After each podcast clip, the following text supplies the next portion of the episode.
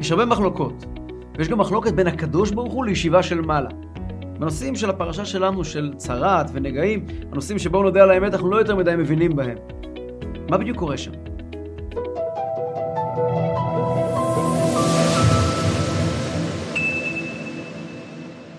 רבא בר נחמני היה אחד מגדולי חכמי התלמוד. הוא עמד בראש הישיבה הגדולה, ורבם של אביי ורבא, האנשים המרכזיים, עמודי התווך של התלמוד. ובגמרא המסכת במציע מסופר סיפור מרתק על איך רבא נחמני נפטר מן העולם. ואגב הסיפור הזה, הגמרא מספרת על מחלוקת מוזרה ומרתקת שהתרחשה בעולם העליון, או אולי בעולם התחתון, בין הקדוש ברוך הוא לישיבה של מעלה, בהתערבותו של רבא בר נחמני. בואו נלמד את הגמרא. רבא בר נחמני, אגב שמדה נח נפשי. אגב אה, שמד, כלומר גזרות, הוא נפטר. אכלו בעיקור צבי מלכה. הלשינו עליו לפני המלך. אמרו, איקחת גברי ביהודה, דקמבטל תריסר אלפי גברי מישראל ירחה בקייטה וירחה בסיטווה מקרגא דמלכה. ישנו אדם אחד בין היהודים שמבטל אלפי, 12 אלף גברים מעבודת המלך. חודש בחורף וחודש בקיץ. מה מדובר? אז כמו שאנחנו יודעים, אה, בני ישראל היושבים במדינת, אה, בארץ בבל, הגולה, מה שנקרא, היו חקלאים. עסקו רבות בחקלאות ופיתוח הקרקע, וכמו שהגמרא מלאה בסיפורים ודינים שקשורים ל, ל, ל, למחלוקות שונות שהיו ביניהם על ענייני קרקעות. דיני מצוות התלויות בארץ לא רלוונטיות בבבל, אבל מחלוקות שדיני שכנים רלוונטי גם רלוונטי. ועבודת הקרקע בבבל, חודשיים בשנה היא, אין צורך בה. זה בחודש אדר, שכבר הסתיים החורף, ככה, סיום אחרון לפני הקציר הגדול של ניסן, מתחיל קציר שעורים, וכך קציר חיטים לאורך הקיץ, וקציר של כל יתר הפירות. ואלול, שכבר מסתיים אה, הקציר הגדול, ועדיין, כאילו מסתיים הקיץ ממש, מסתיים הקיץ ממש, ועדיין מוקדם מדי בשביל להכין את הקרקע לחורף, שזה בעצם עושים בחגים, אחרי החגים, מתחילים להכין את הקרקע לחורף, בחרישה וזריעה, לקראת הגשם הראשון. בחודשיים האלה, אה, אלול ואדר, היה פרויקט מדהים בבבל. פרויקט לאומי מרתק, שהוא בעצם מי שיצר והרע את התלמוד הבבלי. הפרויקט היה שכל בני ישראל, יושבי בבל, כל מי ששייך לזה, ורבים היו כאלה, נוסעים בחודשיים האלה מהבית לחודש שלם ועוד חודש ללמוד בישיבות הגדולות שבסורה, בפומבדיטה, בנהרדה, בכל המקומות שאנחנו נראה, שמטמחסיה, כל המקומות שהגמרא מדברת עליהם, שאנחנו שמה נאפתה ונוצרה ונילושה הגמרא שלנו. ובאותם חודשיים, כל חודש כזה, היו מקיפים מסכת מתחילה ועד סוף, ובעצם כל חוכמת הגמרא היא מאותם חודשיים בשנה, שאותם יהודים שעמלו קשה לפרנסתם במשך השנה, היו ביד אחת מחזיקים במחרשה, וביד השנייה משננים משניות, משננים ברייתות, משננים אה, אה, אה, אמרות חכמים, חושבים עליהם, מנתחים אותם, ומגיעים לישיבה הגדולה, למושב, למוטב, כמו שכן, שנקרא בארמית, שנמצא בירחי כלה בחודשיים האלה שבהם עם ישראל הוא כלה של הקדוש ברוך הוא ויחד דנים, זה היה אירוע מאוד מאוד מיוחד, מאוד מרגש, מאוד צבעוני. חז"ל אומרים, אגרא דקלה דוחקה. השכר של חודשי הכלה האלה זה ה... על, ה... הוא בעיקר לא על הלימוד כמו על הדוחקה, על הלחץ, על הצפיפות שהייתה באוכלוסייה, שהצטופפו ללמוד וללמד ולהתעסק עם הסוגיות ש... שמהם נוצר אחר כך התלמוד. מי שעומד בראש כל המפעל האדיר הזה הוא רבא. הלכו אנשים והלשינו למלך, שלמעשה בגלל רבה אנשים לא עובדים חודשיים. אנשים לא עובדים חודשיים, אז יש פחות מיסים. יש פחות מיסים, המלך מפסיד. צריכים לתפוס את רבה ולעשות בו דין. שדור פריסטיקה דמלכה בתרי, שלחו שליח מאת המלך לתפוס אותו, ולא אשכחי, הוא לא מצא אותו. ערק ועזל, רבה הלך וברח, מפומבדיתא לאקרא, מאקרא לאגמא, מאגמא לשכין, משכין לצריפה, מצריפה, לעינא דמים, ומעינא דמים לפומבדיתא. זאת אומרת, הוא עבר הרבה תחנות, אה, עבר דרך אגם, אה, אה, מעיין מים, כל מיני תחנות שבספרים מסבירים כל אחת מהתחנות האלה מה המשמעות שלו, בסוף הוא חוזר חזרה בצורה מעגלית, הוא חוזר חזרה לפומבדיתא. ושמה, בפומבדיתא אשכחי, שמה תופס אותו באמת שליח המלך. איך הוא תופס אותו? סיפור מעניין. ככה מסופר. איקלה פריסטיקה דמלכה להוא שפיזה דרבה. באמת, אותו פריסטיקה, אותו שליח המלך, נקלע בדרך מקרה, בהשגחה פרטית, לאותו מלון שבו ישב רבא. עכשיו, אין לו תמונות, אין לו פרופיל, לא יודע מי זה רבא, אין מה לדאוג. מה, מה, מה קרה? הוא יושב שם ליד השולחן. קריבו תקא קמי, מביאים לפניו שולחן, יודעים שבימי רבא היו מביאים שולחנות לאכול, שולחן שלם, יש בגמרא סיפור שאביי, האחיין של רבא, ישב מול רבא בליל הסדר, ולקחו משם את השולחן, כן, ואז אביי שאל מה נשתנה. לקחו את השולחן, היום לכן כזכר, לא כזכר לזה, בהמשך לזה, אנחנו היום מסיטים את הקערה על השולחן, מזיזים אותה קצת. אבל פעם הביאו שולחן שלם, מביאים שולחן בפני הפריסטיקה, בפני האיש של המלך, ועל השולחן הביאו, והשקו תרי קסה, שני כוסות של יין. ודליו על תקא מקמי. ואז ברגע שהוא סיים לשתות את הכוס השנייה, כנראה בציוויו של רבא שתכנן את העניין, מיד לקחו לו את, את, את, את השולחן. עד הפרצופי לאחורי.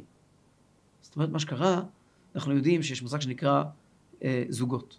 בימי הגמרא, פעם היו מאוד נזהרים לא לעשות דבר פעמיים. לשתות שתי כוסות, לאכול שני ביצים. למה? יש איזושהי, אה, איזשהו שד, איזשהו כוח טומאה ששולט אה, בדבר שהוא כפול. וכשמישהו יאכל משהו כפול צריך מיד לעשות דבר שלישי. היום לא נזהרים בזה, אבל פעם נזהרו בזה מאוד. השליח לא ידע מזה, הוא אכל שתי כוסות, ומיד זה השפיע עליו בצורה לא טובה.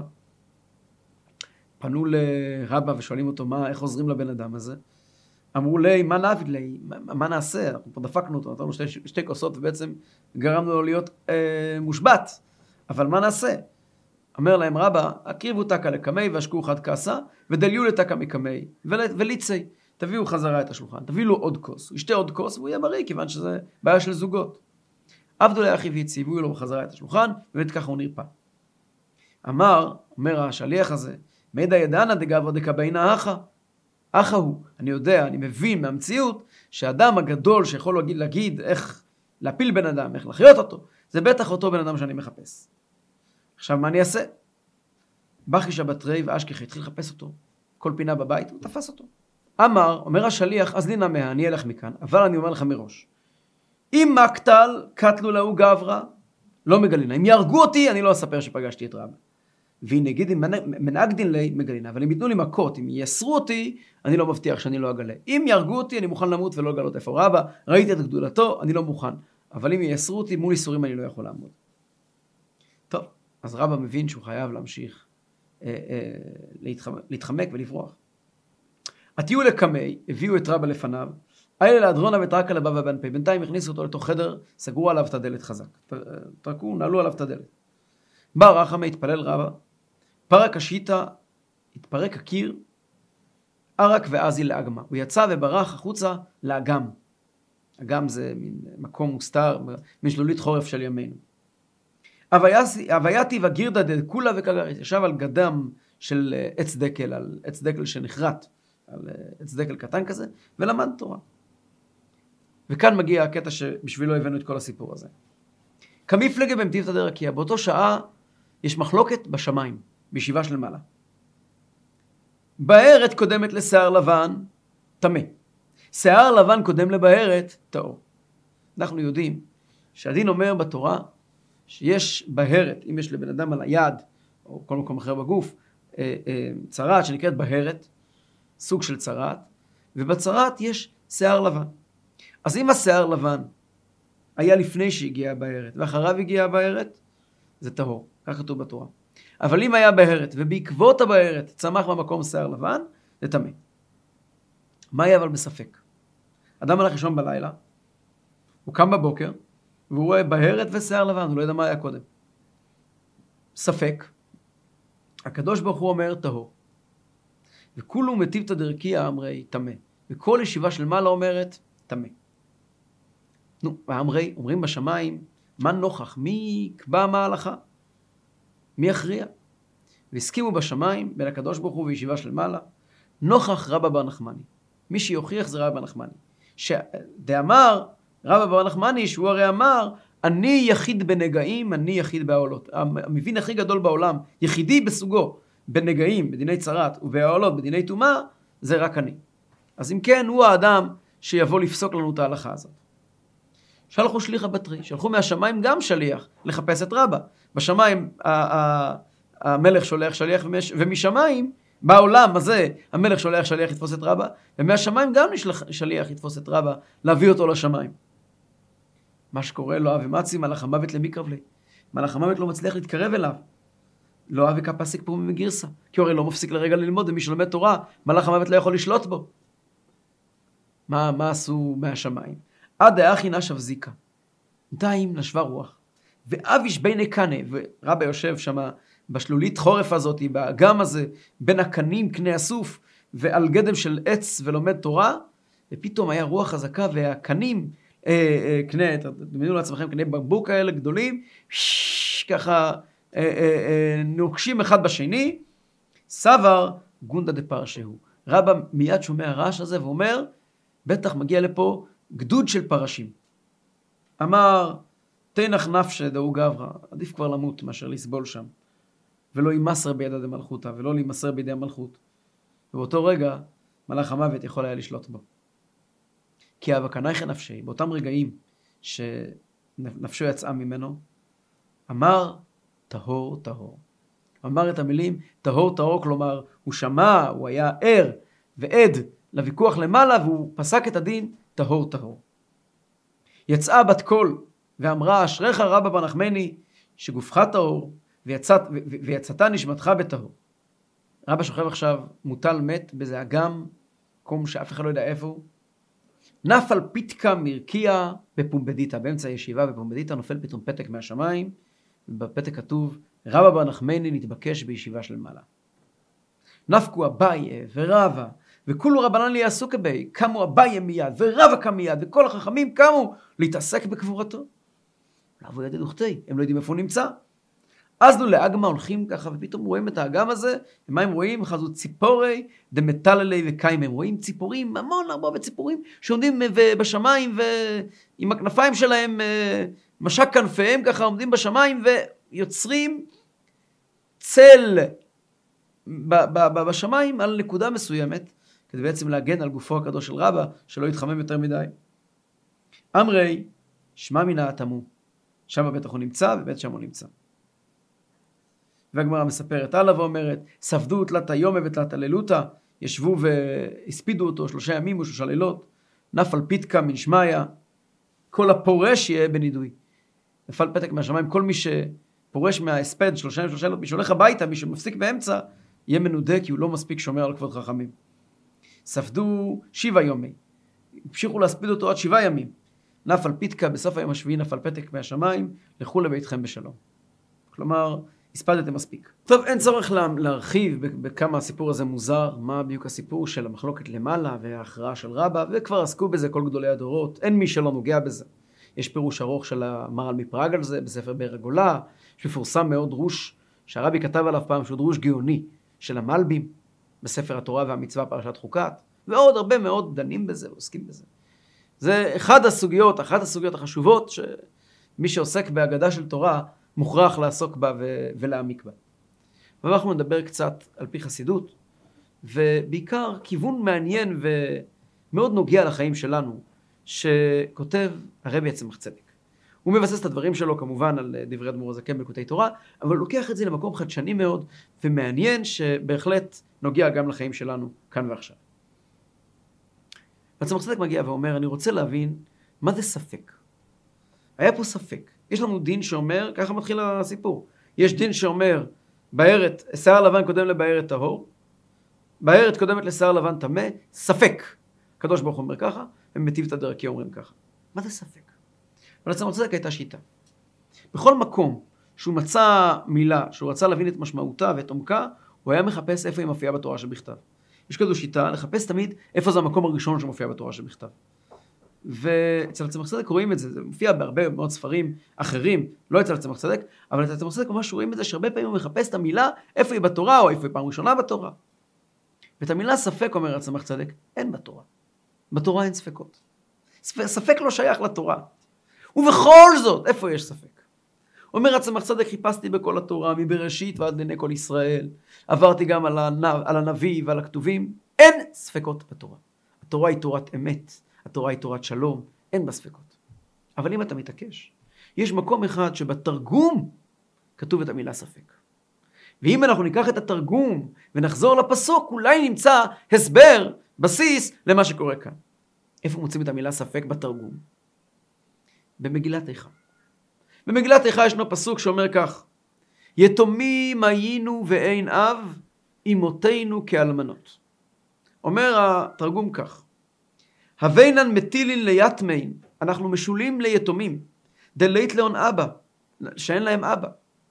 אם התנא, האמהות שלנו, כארמלן, כמו אלמנות, דאזלו גבריון בקרבי ימה, שלחו הבעלים שלהם למדינת הים, ומספקה להון אם אינון קיימים, והם בספק האם הם קיימים.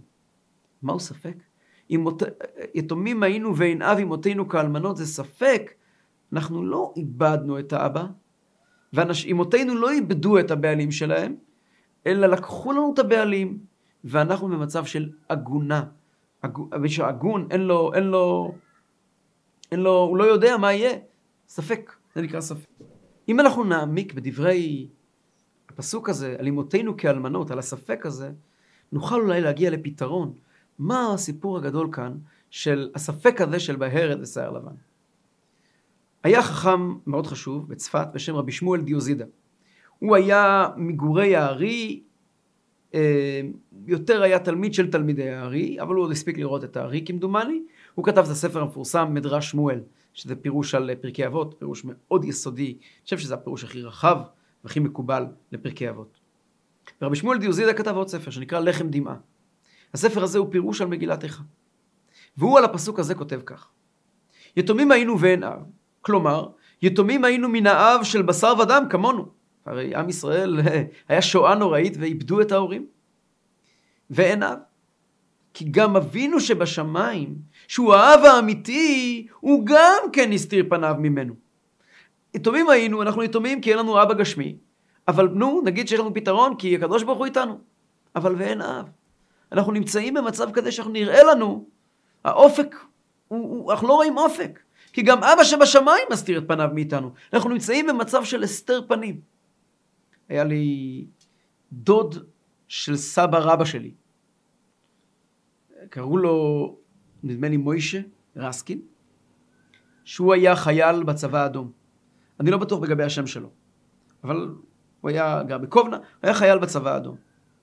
והיה לו אפשרות להגיע, ידעו באיזשהו שלב, אני לא יודע בדיוק מתי ואיך ומו ומה, אבל הוא הגיע לרבה הקודם ושאל אותו, יש לו אפשרות לברוח ממלחמת העולם השנייה, ויש לו אפשרות ל... להמשיך הלאה. ומה לעשות? לאיפה ללכת? על ימין או על שמאל? לברוח מהמחנה, להמשיך? מה יהיה? מה... לאיפה המלחמה הזאת הולכת? והרבי הקודם מסתכל עליו ואמר לו, פרס את ידיו ואמר לו, והשם העלים ממני. לא יודע. לא יודע. כשהרבה אומר, אני לא יודע, זה נקרא הסתר פנים. בשואה, אנחנו יודעים, בשואה האיומה, הרבה אנשים היום, אחרי שהספינה טבעה, כולם יודעים איך, איך אפשר היה להציל אותה, אבל מי שיודע, חכמי ישראל האמיתיים לא ידעו. היו כאלה וכאלה שכתבו, אבל את עוצמת המכה הנוראית, את החורבן הנורא, לא צפו. וזה היה חלק מההסתר פנים. אף אחד לא ידע לאיפה זה הולך. אף אחד לא ידע שזה עומד לקרות. נכון, שוב פעם, היום אנחנו חכמים גדולים ויודעים לבוא ולומר ולמצוא סימנים מתרימים, אבל המציאות היא שיהודי שנשמע לכל רבותיו באותו דור, לא יכול היה לדעת מה יהיה. לא יכול היה לדעת. גדולי ישראל האמיתיים לא ידעו. וזה הכוונה, יתומים היינו ואין אב, אומר, אומר רבי שמואל דיוזידה, כי הסתיר פניו ממנו, ואינו מתנהג עמנו כמידת אב על בנים, כאחים על בנים. אבל אם היותו חי וקיים, אני יתומה. ואבי חי, אינו מתנהג עמנו במידת אב. וזהו אומרו אין אב, כי אדרבה יהפך לאכזר לנו בעוצם ידו יסתמנו. כלומר, יש אבא, הוא קיים. הקדוש ברוך הוא ישנו, ואתה הוא מלך כל חי וקיים, אבל האבהות שלו, איפה היא? ואימותינו, אמר לשון רבים, אימותינו כאלמנות. מה זה אימותינו? אז שוב פעם, קודם כל, אימותינו הכוונה היא לאמא הגשמית שלנו. חדה, האם שילדתו. ועוד, כנסת ישראל, השכינה, שהיא אם על בנים, יאמר כי שתיהם הם כאלמנות. אימא שלי הגשמית, שאנשים איבדו את ההורים שלהם, והשכינה הקדושה, זה האימא הרוחנית של עם ישראל, גם כן. זה כאלמנות, ולא אלמנות ממש, אלא כאלמנות. מה הפירוש? כאלמנות. אז יש פה צד אחד חיובי, צד אחד שלילי. ואחד על נתיבותה, ואחד על אה, לרעה. כי לכנסת ישראל היא לטובה, שאינה אלמנה ממש, אלא כאלמנה. כי עוד ישוב בעלה אליה, אבל היא בהסתר פנים אתה. וכנגד האם שילדתו היא כאלמנה לרעה, שהרגו את בעלה, ואין רואה ואין מי שיעיד, כדי שתגבה כתובתה ויתירוה להינשא לאחר, והרי עגונה כל ימיה. וזהו כאלמנה ולא אלמנה ממש, שאסורה להינשא לאחרים. זאת אומרת, יש פה צד אחד שאומר, הוא ישנו, הוא עוד יחזור, וצד שני שאומר, אבל בינתיים הוא איננו, ואני אכולת ספקות. ואין קשה מאשר ספק. אין שמחה כהתרת הספקות, ואין קושי כמו ספק. שבן אדם מסתובב עם ספקות והוא לא יודע, הוא מחפש את הקדוש ברוך הוא, והוא לא מוצא אותו. הוא מחפש את האבא והוא לא מוצא אותו. וזה הקושי הגדול של הגלות. מי שמבין, הקושי האמיתי של הגלות, כל הגלויות, הוא הרבה יותר מאשר השבר הגשמי, זה השבר הרוחני, הספק הרוחני. איך אומרים בני ישראל כשמצאים במצרים? היש השם בקרבנו עם עין. זה קושי נורא. יש פסוק בספר שופטים, כאשר עמון עולים על ישראל, ומדיין עולים על ישראל, ולוקחים כל מה שיש להם, ואז מלאך השם נגלה לגדעון, וגדעון אומר לו, ויש השם בקרבנו? הקדוש ברוך הוא איתנו? יכול להיות שהקדוש ברוך הוא עוד איתנו? איך דברים כאלה קורים? ואלו ספקות שמקננות בלבבות רבים.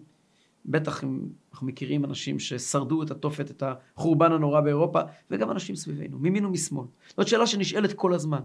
הקדוש ברוך הוא עוד איתנו, הוא עוד מסתכל עלינו, הוא עוד משגיח עלינו. שייתן לי סימן, שיראה לי אותו. ובאמת בחסידות מוסבר על הפסוק זכרתי לך חסד נעורייך, אהבת כלולותייך, לכתך אחריי במדבר. מוסבר בחסידות הרבה אמצעי כותב שהחסד המיוחד שהקדוש ברוך הוא זוכר לעם ישראל זה שאנחנו הולכים אחריו כשלא רואים אותו. אנחנו ממשיכים לדבוק בתורה ובמצוות ובמעשים טובים גם בהסתר פנים. כשאנחנו לא פוגשים את הקדוש ברוך הוא, כשאנחנו כותבים, חוטפים עוד מכה לפנים, ועוד קושי, וכל פצע מכה ומכה טריה, עוד חוטפים, עוד חוטפים, ועדיין, כמו שאומרים בתפילת ימי שני וחמישי, ובכל זאת שמך לא שכחנו. הרעיון הזה של ואף על פי שהתמהמה, עם כל זה אני מאמין, הוא רעיון מאוד מאוד חזק אצל עם ישראל, בני הדור שלנו. זה המעלה המיוחדת של יהודים שבאמת עברו הכל. ומסתכלים מימין ומסתכלים משמאל, ורואים אנשים שמה לא עבר עליהם, מה לא עבר עליהם. ואתה מסתכל ואתה שואל, ועדיין הם דבקים בקדוש ברוך הוא, הולכים אחריו. זה העם קשה עורף למעליותא, כמו שהרבי תמיד היה אומר.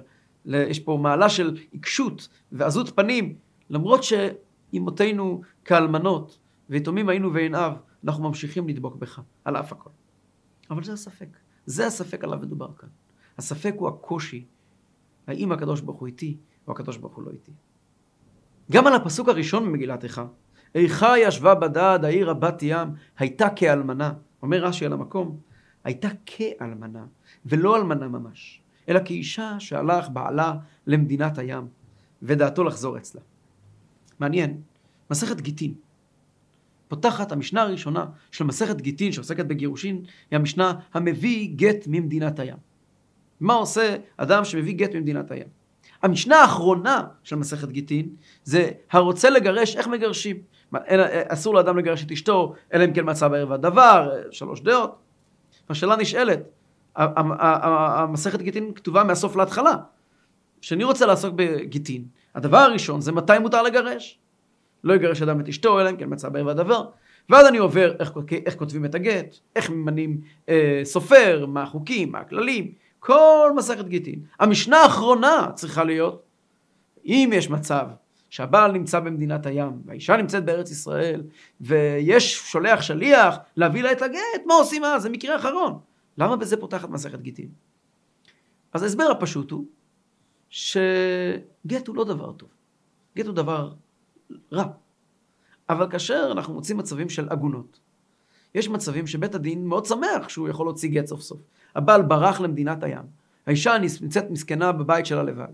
סוף סוף הצלחנו להוציא גט. אז זה, זה, זה שמחה. המסכת פותחת, אתה מביא גט ממדינת הים, הצלחנו להשיג את הגט. היא מסיימת בסיפור העצוב שבן אדם רוצה לתת גט ומזבח מוזיל עליו, דמעות, שזה בדיוק הצד השני. אבל הסיבה האמיתית, אמר פעם הרבי, מכיוון שמסכת גיטין משתלשלת, כמו כל דבר, ממציאות רוחנית. וגיטין במציאות הרוחנית, גירושין במציאות הרוחנית זה הגלות. יש פסוק בספר יחזקאל, איזהו ספר עמכם אשר גירשתיה. אומר הנביא לעם ישראל, תראו לי בבקשה את ספר הכריתות, את הגט שכתבתי לכם. כי בגלות אנחנו מגורשים מהקדוש ברוך הוא כביכול. ו... והנביא אומר לעם ישראל, אתם טוענים שאתם מגורשים, אתם עובדים עבודה זרה, כי אתם כבר לא מחויבים לקדוש ברוך הוא, כי הוא לא מחויב לכם, איפה הגט? ויש שם דיאלוג שלם בנביא, שבעצם הנביא אומר להם, אין גט, אין שום דבר, הוא רק הלך למדינת הים, אבל הוא לא נתן גט. אתם בעצם ממשיכים להיות מחויבים, וגם הוא בעצם ממשיך להיות מחויב לכם. לכן מסכת גיטין פותחת במביא גט ממדינת הים. כי מציאות כזאת של, של uh, גט ברוחניות, לא באמת יכולה להיות. הקדוש ברוך הוא לא באמת נותן לנו גט.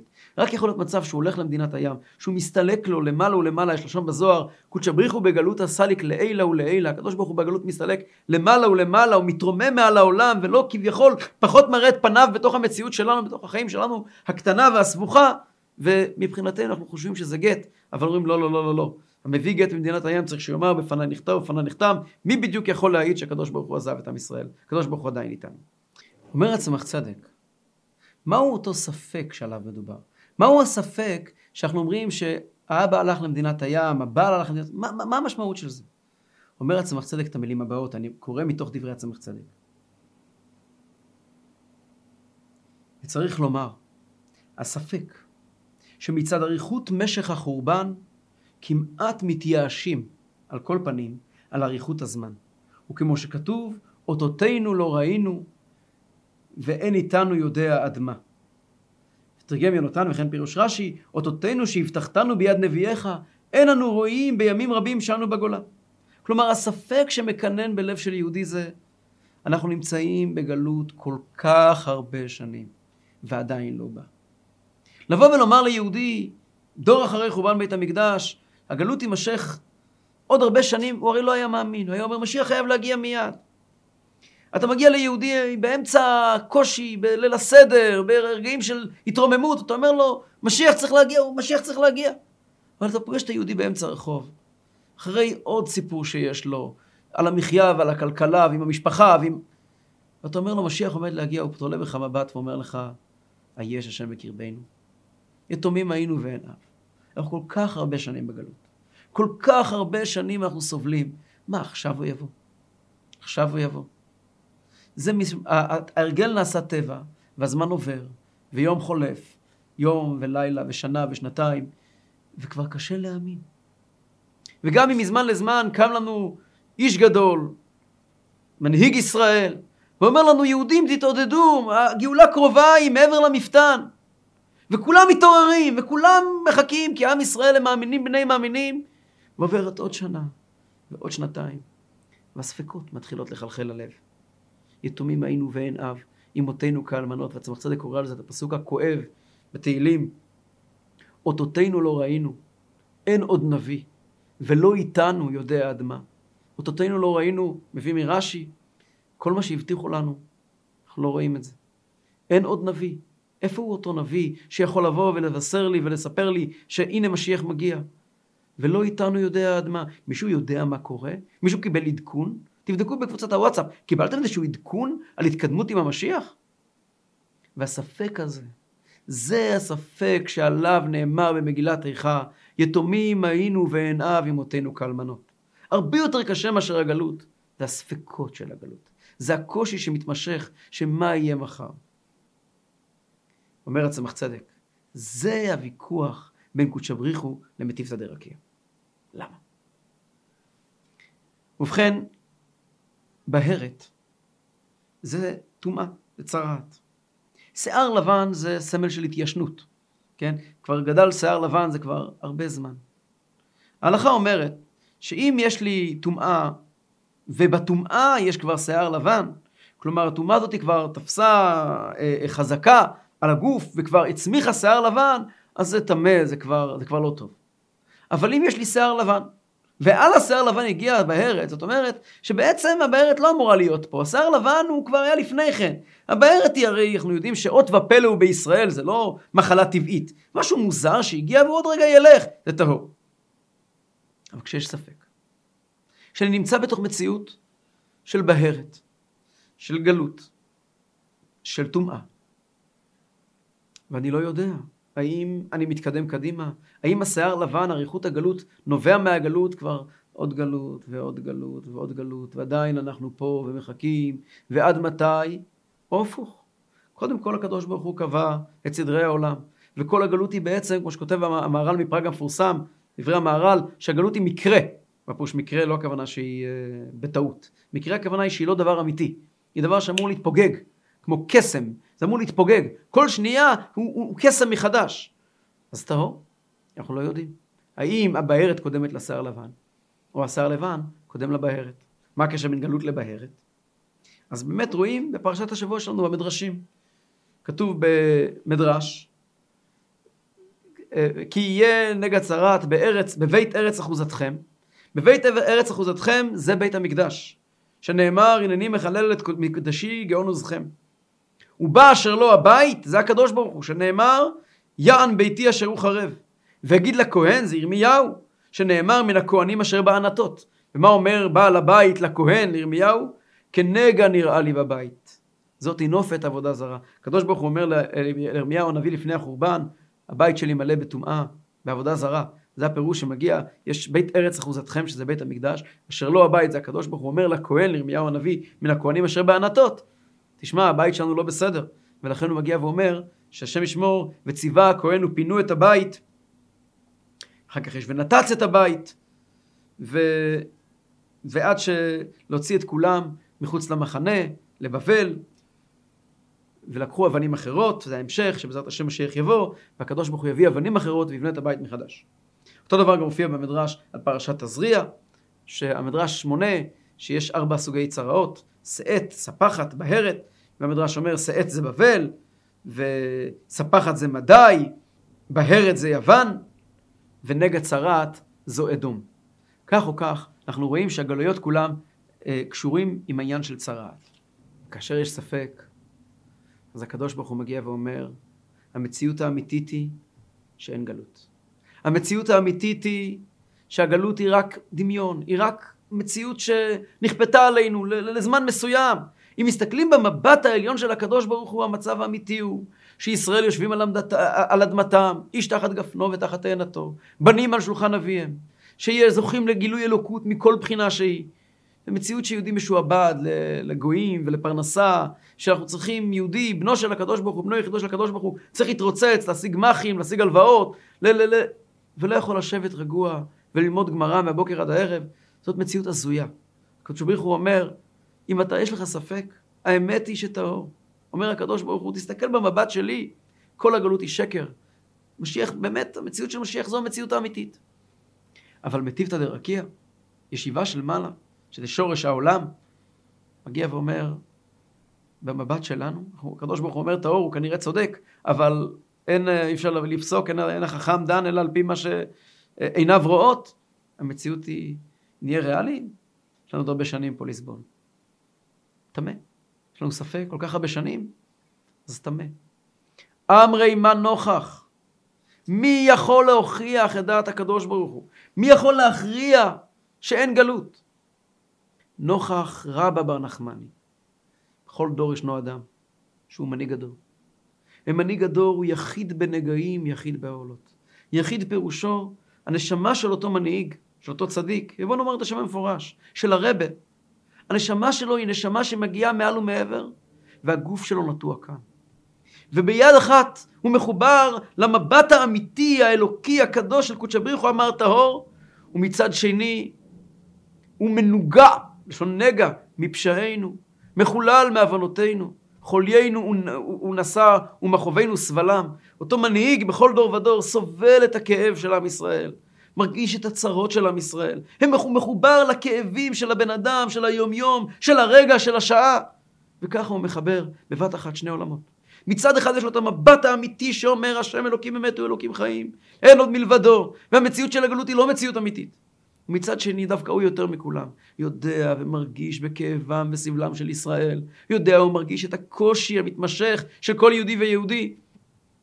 הוא היחידי שיכול לעמוד ולומר, טהור, טהור. הוא התפקיד שלו, של רבא בר נחמני, של המנהיג היהודי שבכל דור, לקרוא ליהודים ולומר להם, ענבים הגיע זמן גאולתכם. תתעוררו, תתרוממו מעל הקשיים שלכם. אני כן מבין אתכם, אל תחשבו שאני מדבר מאיזה, ממרומי האולימפוס, מאיזה מציאות אחרת. אני נמצא איתכם. אני חלק מכם, אני הולך איתכם, ירמיהו הנביא הולך עם עם ישראל בגלות, כמו שכתוב בנביא. אני איתכם ביחד, הכאב שלכם הוא הכאב שלי, הצער שלכם הוא הצער שלי, אבל תקשיבו לי, טהור טהור. המציאות האמיתית היא שהנה זה משיח בא, שמשיח מגיע בעוד רגע. קשה לכם, תרימו את העיניים. תסתכלו עוד הפעם על הדמות של, של משה רבינו, של רבא בר נחמני, של הרבה בכל דור ודור, ותיזכרו במילים שלו, הנה הנה משיח בא, תתרוממו מהקושי הזה. אני רוצה לחתום בסיפור משפחתי.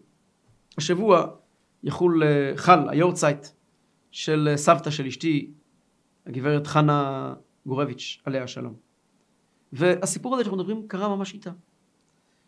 היא והסבא עליו השלום, ברל גורביץ' היה חסיד גדול מאוד של, אה, של הרבי ושל הרבי הקודם. הוא זכה לשבת כמה פעמים בכלא ברוסיה על הפצת תורה ו- ויהדות. ויום אחד הם החליטו שהם רוצים לברוח מרוסיה מי שמכיר את דברי ימי חב"ד ברוסיה יודע שהיה רכבת שארגנו חסידים שתברח מרוסיה. וגם הוא ואשתו, הסבא ברל והסבתא אה, חנה, יושבים ברכבת כדי לברוח מרוסיה עם ניירות מזויפים. הבעיה הייתה שבעוד כולם קיבלו את הניירות, הוא היה אמור לקבל את הניירות והוא לא קיבל אותם, הוא היה אמור לקבל אותם על, על, על הרכבת עצמה.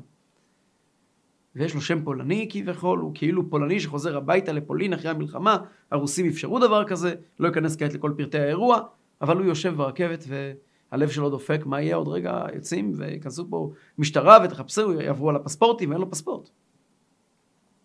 וכמו שהוא חושב כך קורה. אל הרכבת עולים אנשי משטרה, בודקים את כל הדרכונים, מגיעים אליו ואין לו דרכון, תופסים אותו ומורידים אותו ולוקחים אותו אל הכלא באשמת בריחה מאמא רוסיה. והאישה הצעירה, חנה, היא רצתה לצאת אבל לא נתנו לה. חסידים תפסו אותה, לא נתנו לה לצאת. היא רצתה ללכת איתו לכלא. אישה רק עכשיו התחתנו, צעירה, אלמנה, מסכנה, מגורשת מרוסיה, היא יוצאת מרוסיה, והוא נכנס עמוק אל רוסיה, אל תוך הכלא, אל תוך בית הכלא, וביניהם נופל מסך הברזל המפלצתי של סטלין לעולם ועד. היא אישה צעירה, שעוד לא טעמה את החיים. הוא כבר טעם את החיים לא מעט, גם היא כבר הספיקה, ההורים שלה נהרגו בשואה, אבל... אה, והיא יוצאת כאילו לארץ החופש, אבל היא כלואה. אמותינו כאלמנות, כאישה שהלך בעלה למדינת הים. והוא יושב בכלא, והיא יושבת, מגיעה עם חסידים למחנה של, של הג'וינט בגרמניה, שנקרא פוקינג, ויושבת ואומרת תהילים, ובוכה ומתחננת לקדוש ברוך הוא שיעזור לה. וגם הוא בבית הכלא מבין שהסיפור פה הוא לא פשוט. כתבה מכתב לרבי הקודם. והיא כתבה לרבי הקודם שהיא רוצה לחזור חזרה לרוסיה, לנסות להשתחל פנימה, אולי תצליח להגיע אליו. והרבי הקודם ענה, רבי הרייץ מלובביץ' ענה, עדיף שהוא יבוא אליה משהיא תבוא אליו. אנשים לא הבינו את התשובה. לא, לא ראו בזה מה בדיוק הרבי מתכוון לומר, אבל הרבי הקודם כבר לא היה בריא, כבר בשנים האחרונות, וגם לא רצו יותר מדי להפריע לו עם הידיעות על מה שקורה, ב, מה שקרה באירופה וברוסיה, שברו את ליבו של הרבי הקודם, היה בוכה ונאנח, וסיפורים על איך שהדברים האלה השפיעו על הבריאות של הרבי הקודם, הם, הם לא יאומנו, הרבי הקודם הרי בסוף אה, אה, הסתלק יחסית בקיצור ימים, בכאב גדול, שבור בגופו מכל הייסורים של עם ישראל. אמרנו מקודם, מחולל מפשעינו, מדוכא מעוונותינו. אז לא הטרידו, והרבי הקודם אמר את שאמר ונגמר העניין. והיא, אחרי שמחנה העקורים בפוקינג אה, התחיל להתקפל, נסעה עם אחותה וגיסה לגור בעיר פריז. שם היה ריכוז שגם הג'וינט בנה כמה בניינים, לא, קנה כמה בניינים, הוא שכר אותם עבור הפליטים. והם אה, גרים בדירה בפריז עם עוד כמה חסידים. בכל בוקר היא יוצאת לעבודה כדי להביא אוכל הביתה. סוף סוף היא גרה עם עם אחותה ועם בעלה, ונולדים להם ילדים, ילדים של אחותה ובעלה אנשים מאוד חשובים, מי ששמע על אה, הרב מולי אזימוב, מי שהקים עולה של תורה בפ, בפריז, רבים רבים משיב מעוון, הוא היה אחיין של הבן של אחותה. אה, והיא גם מנסה לסייע כמה שהיא יכולה. בכל בוקר היא לובשת את הבגדים שלה, עם הכאב לב שלה, באה לצאת מהבית לעבודה. אבל היה לה שכן. קומה מעל, קראו לו איצ'ה גודין. ורביצ'ה גולדין הזה, הוא היה אה, סוכן של הג'וינט, חסיד חב"ד, לא של הג'וינט, סליחה, של הבריחה. היה ארגון שנקרא הבריחה, שסייע להעלאת יהודים לארץ ישראל, ובכלל עזרה ליהודים אחרי המלחמה. הוא עבד בזה. והוא היה, היה לו משרד בפריז של סיוע לפליטים. אבל כל בוקר, כשהוא היה יורד במדרגות, ובמקרה הוא היה פוגש אותה, הוא היה אומר לה, חנה, אל אל תדאגי, הוא עוד יחזור. והמילים האלה, הוא היה היחידי שהעז לומר לה את זה בפנים. שהעז לומר את המילים האלה במפורש, הוא עוד יחזור. והיא, באיזשהו שלב, המילים האלה היו עבורה כמו רפואה. והייתה מחכה לשמוע שהדלת שלו נפתחת, והייתה פותחת את הדלת, וכשהיה רואה אותה, אומר לה, חנה, אל תדאגי, הוא עוד יחזור. וככה יום אחרי יום, אנשים היו נדים לה בראשם, ואומרים, אוי אומללה, אוי מסכנה, היא לעולם לא תוכל להינשא, היא לעולם לא תוכל להביא ילדים לעולם. היא עגונה, בעלה נמצא, מה זה מעבר לים? הוא נמצא עמוק בתוך הכלא הרוסי, ולעולם ועד, כלא בתוך כלא, רוסיה כולה זה כלא אחד גדול, ובפנים בתוך כלא צבאי. בינתיים, בעלה, רברל, נמצא בכלא ברוסיה, עוברים עליו הרפתקאות רבים מאוד, לא ניכנס אליהם. אה, מי שרוצה יכול לקנות, יש ספר שיצא, המשפחה הוציאה, רב ברל, אני ממליץ, ספר מאוד מאוד מעניין, וגם מאוד חינוכי. יש הרבה סיפורים מיוחדים שקרו עם היהודי הזה, שלימים הוא ואשתו הקימו בית ספר ענק בפריז לסיוע לנערות בעיקר מאלג'יר, מרוקו ותוניס, שלמדו, נסעו אליהם בכמויות לפנימייה שהם הקימו, והם הקימו משפחות על גבי משפחות של תלמידים ותלמידות שהועברו על ידם בשנים הבאות. מאוד כדאי להשיג את הספר ברל, לכו לחנויות הספרים המובחרות. מכל מקום אז הסבא ברל יושב בכלא, ועוברים עליו שם הרבה מאוד דברים, והוא מאוד מאוד נזהר שלא לחלל את השבת. וזה לא פשוט, כי לוקחים אותם למחנה עבודה, וצריכים לעבוד, והוא מתעקש לא לחלל את השבת, ובסופו של דבר נותנים לו תפקיד בשמירה, שרואים שהוא אדם עקשן ואידיאליסט, שמוכן לסבול בשביל האמונה שלו, אמרו הוא יכול להיות שומר טוב. הוא באמת היה שומר, וזה דבר שיכולים לעשות בשבת. ויום אחד מגיע אה, פקיד, ואומר, הגיע נשלניק, מפקד, ואומר, כעת, אה, הוא קורא רשימה של שמות, תבואו, תבואו לכאן. ורברל מאוד מאוד פחד, שרוצים להעביר אותו למחנה אחר, ופה הוא כבר יודע שהוא מסודר, יש לו כבר, הוא יודע איך שומרים שבת, ושם מי יודע מה יהיה, אז הוא מעדיף שלא, אז הוא ביקש אם אפשר שלא, אומר לו, אתה חייב להגיע. הוא מגיע. ואז הפקיד או הפקידה שואלים אותו, מה השם שלך? עכשיו, הוא לא זוכר מה השם שלו, השם שלו זה ברל גורביץ', אבל בניירות היה כתוב משהו אחר לגמרי, ניירות שלא הגיעו. כשתפסו אותו לפני שנתיים, הוא אמר שם אחר לגמרי. הוא אמר משהו, זייגרטן, משהו פולני, הירש לזייגרטן נדמה לי. אז הוא אומר את השם שהוא ככה זכר. מה תאריך לידה שלך? הוא לא זוכר, אז הוא ממציא להם תאריך לידה. איזה עיר נולדת? ממציא להם עיר, הוא לא זוכר כלום. והוא רועד מפחד. זאת אומרת, אתה לא רוצה להשתחרר מכאן, אתה לא רוצה לצאת מכאן, אה? כבר תפסנו אותך. תקשיב, אין לך ברירה, תלבש את הבגדים שלך ותבוא. תופסים אותו, מכניסים אותו לתוך רכב, וזה לא יאומן. והרכב לוקח אותו, והרכב נוסע מבית הכלא אל מחוץ לגבולות USSSR. הם מניח אותו מחוץ לגבולות רוסיה, ומשחרר אותו לנפשו. הסיפור הזה הוא לא יאומן כי יסופר. אם לא שאני מכיר את האיש ואת המשפחה, אני לא הייתי מספר כזה סיפור. זה סבא של אשתי, סיפור אמיתי. הוא פשוט מוצא את עצמו מחוץ לכלא, ומחוץ לכלא של רוסיה, כמו הגאולה העתידה, בשעת אחת או ברגע אחד, ברגע אחד, הוא בחוץ. הוא מתחיל להסתובב, אין עליו שקל. הוא לבוש ב... לא יודע, בבגדי אסיר, או שהחזירו לו את הבגדים שאיתו הם אסרו אותו, אבל הוא מסתובב, ומגיע, הוא פוגש מקום יישוב, מגיע ליהודים ואומר להם, אני קוראים לי ברגורביץ', עכשיו שוחררתי מרוסיה, אנשים מסתכלים עליו כמו על משוגע. אתה שוחררת מרוסיה? איך? לא יודע, בכלא הגיעו, לקחו אותי, הוציאו אותי. בסדר, שאחרי המלחמה למצוא אנשים שעברו, עבר עליהם משהו, ב... זה לא קשה למצוא. וככה הוא עובר ממקום למקום ופוגש בן אדם שמקשיב לסיפור שלו, אומר, תשמע, עזרו לו קצת, נתנו לו קצת כסף, להתקדם הלאה. מגיע בן אדם ואומר, תשמע, אני לא יודע איך לעזור לך, אבל uh, אני מכיר, אני עובד בבריחה, ויש לי עמית, חבדניק, שעובד בפריז. אני אשלח לו טלגרמה ואני אכתוב לו שאתה פה. נראה מה, איפה אשתך נמצאת. כל העולם מלא במדור לחיפוש קרובים. ובאותו יום רבי יצחק גודין, גולדין בפריז, מקבל טלגרמה. ובטלגרמה כתוב ברל גורביץ' חי, והוא נמצא בפראג נדמה לי. הוא לוקח את הטלגרמה והוא חוזר הביתה. הוא פוגש את חנה והוא אומר לה, חנה, הוא יצא מרוסיה, הוא פה. ברל וחנה נפגשו והקימו משפחה מפוארת. 12 ילדים וילדות. מנהלים בתי חב"ד בכל העולם. יש להם למעלה מאלף נכדים ונינים.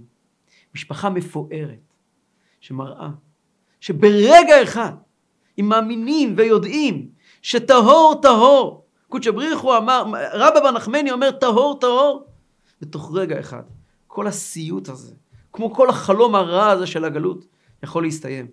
ונזכה כולנו לגאולת עולמנו.